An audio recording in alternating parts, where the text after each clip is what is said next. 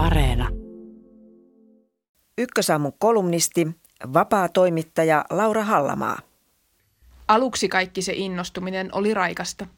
Kehopositiivisuus, tverkkaus, vaurastuminen ja liiasta kiltteydestä eroon pyristely. Kaikki oli voimaannuttavaa.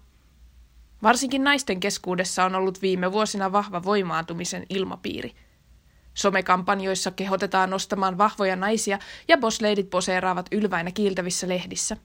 Hyvä meininki, otetaan ohjat omiin käsiin. Ei hävetä itseämme. Näin ajattelin. Nyt olen kuitenkin alkanut uupua. Koko ajan pitäisi olla vahva nainen, joka rakastaa kehoaan päivästä toiseen ja esiintyy itsevarmasti. Jokin voimaantumiskulttuurissa ärsyttää. Aloin kaivella nykyajan voimaantumisen alkujuuria ja päädyin 2010-luvun Yhdysvaltoihin. Yhteiskunnalliset keskustelijat havaitsivat tuolloin, että voimaantuminen ei enää tarkoittanut alistettujen ryhmien vahvistumista ja autonomiaa. Pikemminkin voimaantuminen käsitettiin yhä useammin yksilön omaksi voimaantumiseksi. Yleensä siitä jaksavat innostua ne, joilla menee jo muutenkin niin hyvin, ettei oikeastaan mitään voimaantumista edes tarvittaisi. On siis energiaa, aikaa ja varaa harrastella kaikenlaista. Me keskiluokkaiset suomalaiset voimme esimerkiksi itse päättää, menemmekö harrastamaan tankotanssia, verkkausta vai striptease-aerobikia ja voimaantumaan siitä. Maailmassa on kuitenkin valtavasti naisia, joille tanssissa ei ole mitään voimaannuttavaa.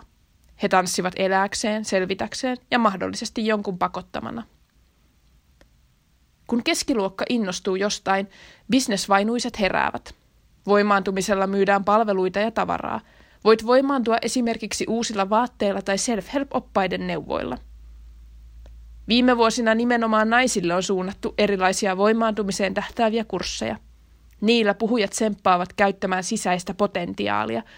Sen jälkeen voi ravistella huijarisyndrooman yltään, löytää naisellisen voimansa, lopettaa anteeksi pyytelyn ja pyytää palkankorotusta.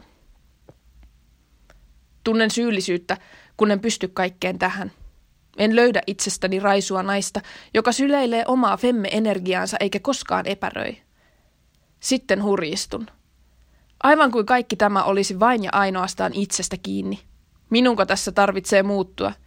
Miten se vie mitään eteenpäin?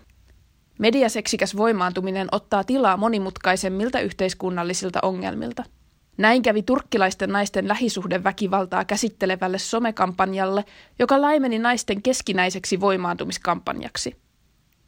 Suomi on naisten kannalta maailman tasa-arvoisimpia maita, mutta sarkaa riittää täälläkin. Naisvaltaiset alat täytyy hilata ylös palkkakuopasta. Se tarkoittaa tsemppipeukkujen sijasta palkkojen korotusta. Nuorten naisten pitää saada pätkätöiden sijasta vakituisia työpaikkoja. Se tarkoittaa, että työnantajien täytyy ryhdistäytyä.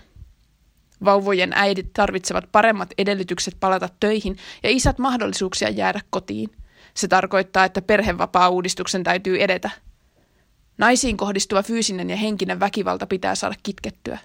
Se tarkoittaa ponnisteluja koko yhteiskuntana aina päättäjien, median kuin yksittäisten ihmistenkin taholta. Oikea voima on muualla kuin voimaantumispöhinässä. Naisten keskuudessa virinnyt kannustava ilmapiiri on mahtava. Jatketaan sitä, kehutaan toisiamme, mutta jokainen voimaannuttavaksi tituleerattu teko ei ole tasa-arvoteko.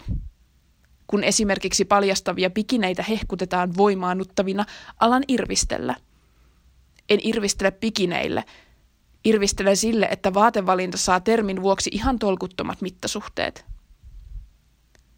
Toimittaja Hadley Freeman kiteytti kolumnissaan nykyisenlaisen voimaantumisen osuvasti – hän kutsui sitä suojamuuriksi, jonka avulla torjutaan kritiikkiä. Kukaan ei voi kritisoida valintaasi, jos kutsut sitä voimaantumiseksi. Tämä tekee minut surulliseksi. Kritiikin pelko on näköjään saanut meidät selittelemään. Sillä ei ole mitään väliä, mitä kukakin harrastaa, pukee päälleen tai postaa Instagramiin, mutta asioissa täytyy puhua niiden oikeilla nimillä. Tankotanssi on harrastus, ei voimaantumista – Selfie somessa on vain selfie somessa, ei voimaantumista. Bikini-alaosa on vain vaate, ei voimaantumista.